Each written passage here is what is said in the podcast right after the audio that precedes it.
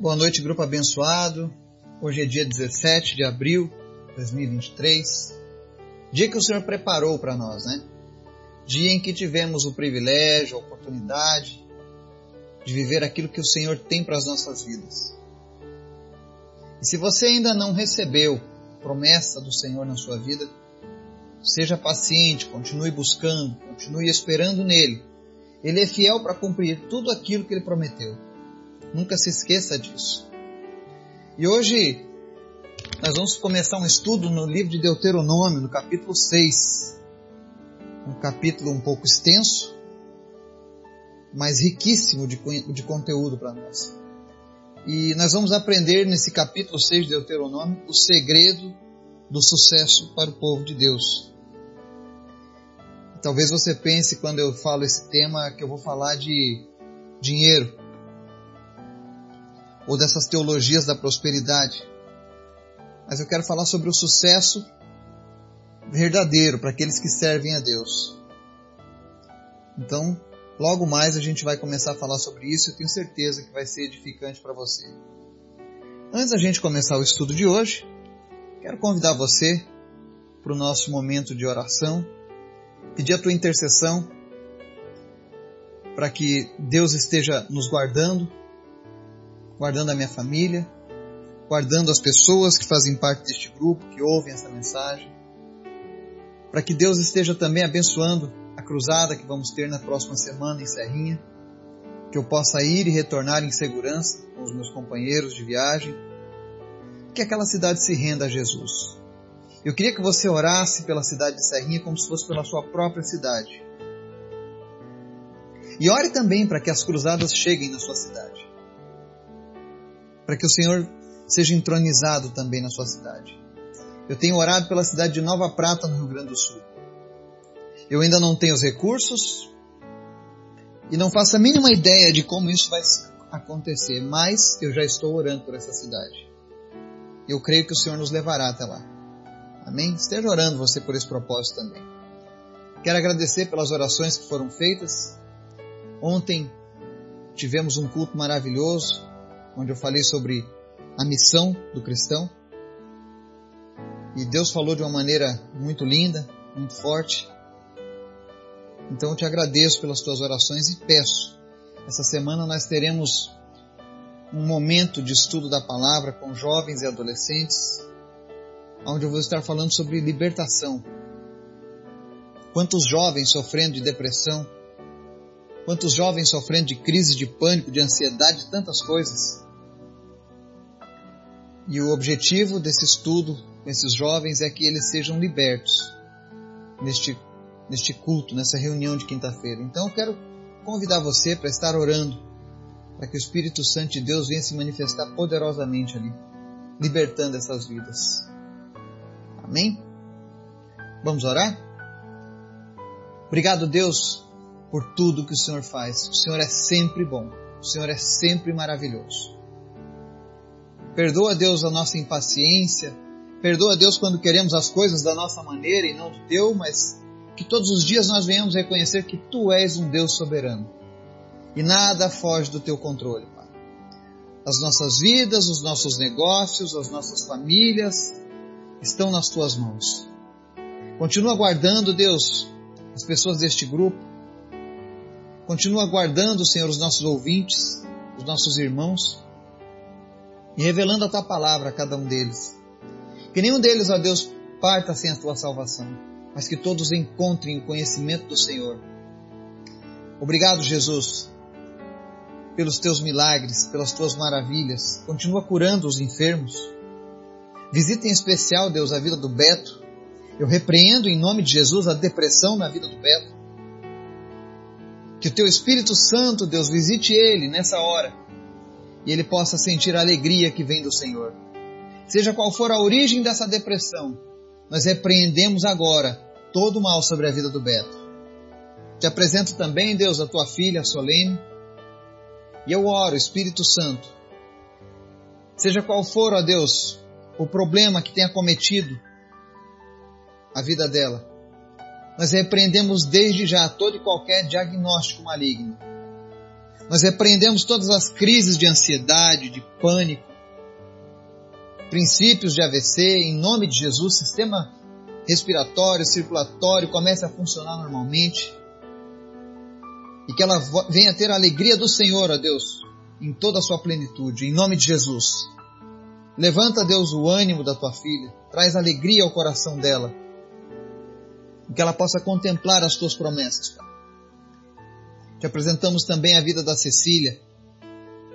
Obrigado, Jesus, porque o Senhor tem sustentado ela. Obrigado porque o Senhor tem dado forças sobrenaturais para que essa família continue, Deus.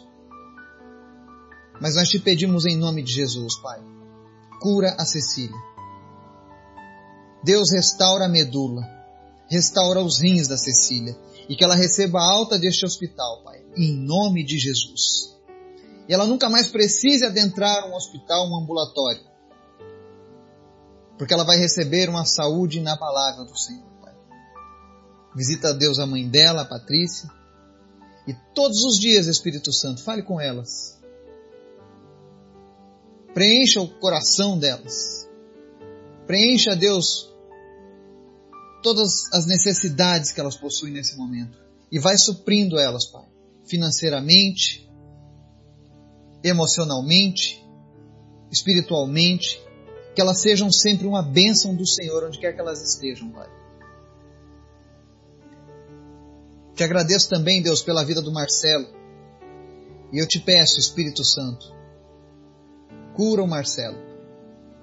Remove, Deus, de uma vez por toda, toda a raiz do câncer, que porventura ainda insista em existir na vida dele e cura ele em nome de Jesus. Cura, Pai, cada pessoa enferma nesse momento. Que teu Espírito Santo comece agora a adentrar lares, escritórios, veículos, onde as pessoas estiverem ouvindo essa mensagem. E a tua unção de cura, Jesus, comece a tocar essas pessoas.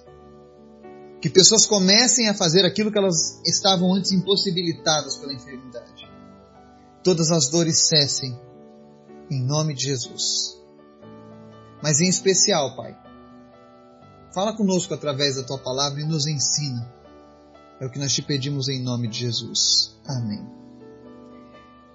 Palavra de hoje, Deuteronômio, capítulo 6, versos 1 ao 3 diz assim: Esta é a lei, isto é, os decretos e as ordenanças que o Senhor, o seu Deus, ordenou que eu ensinasse a vocês, para que vocês os cumpram na terra para a qual estão indo para dela tomar posse.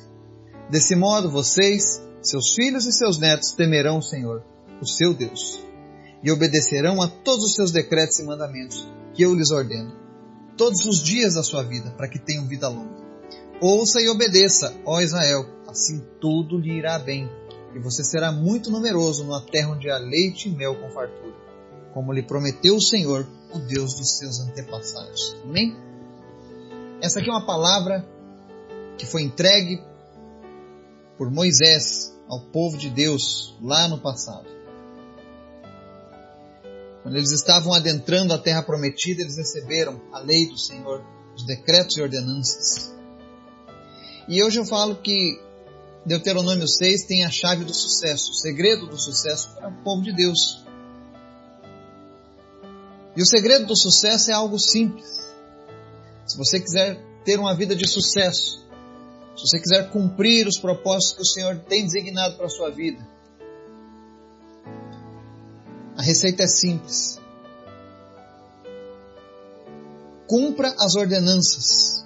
Obedeça aquilo que Deus tem falado através da palavra dele. É isso que ele está dizendo no verso 1. Ele entregou leis, decretos e ordenanças e ele pediu que essas leis fossem ensinadas para o povo de Israel. Então, às vezes você olha Israel e diz assim: Ah, Israel sofreu tanto. Como que um povo que era um povo de Deus sofria tanto, né? Mas Israel sempre sofria por um motivo. Eles desobedeciam. Eles não queriam seguir as ordenanças de Deus. Eles queriam andar com suas próprias pernas. Eles queriam andar segundo as religiões dos vizinhos. Eles queriam viver distantes de Deus em seus corações. Mas a promessa de Deus é que ele estava entregando leis, ordenanças, para que eles fossem bem-sucedidos naquela terra. O propósito de Deus é sempre esse: que obtenhamos o sucesso. Porque quando nós vencemos, Deus é exaltado. Quando nós perdemos, nós mostramos que precisamos aprender mais de Deus. Então Deus dá ordenanças ao povo para que eles possam entrar na terra que foi prometida a eles. E aqui nós vemos no verso 2, por exemplo, o verdadeiro princípio de religião.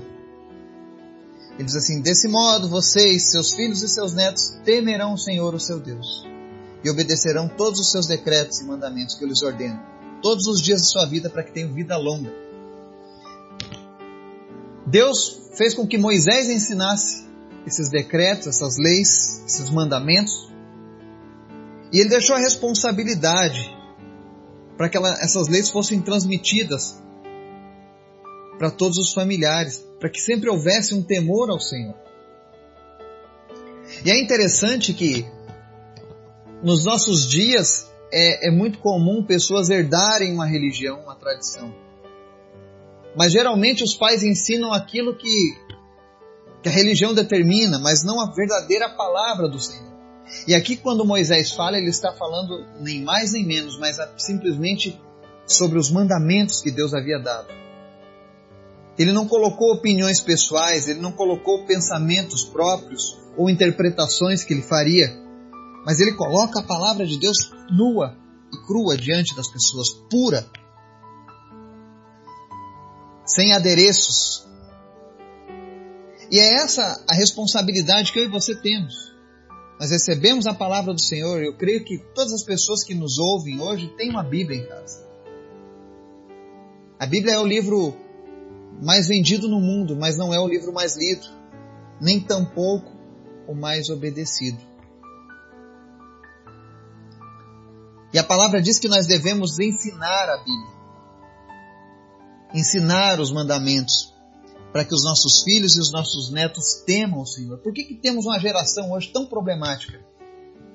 E a culpa está lá, nos pais, nos avós, que muitas vezes não conheceram o Senhor da maneira que deveriam e acabaram forjando um caráter fraco, sem a sustentação da rocha que é Jesus.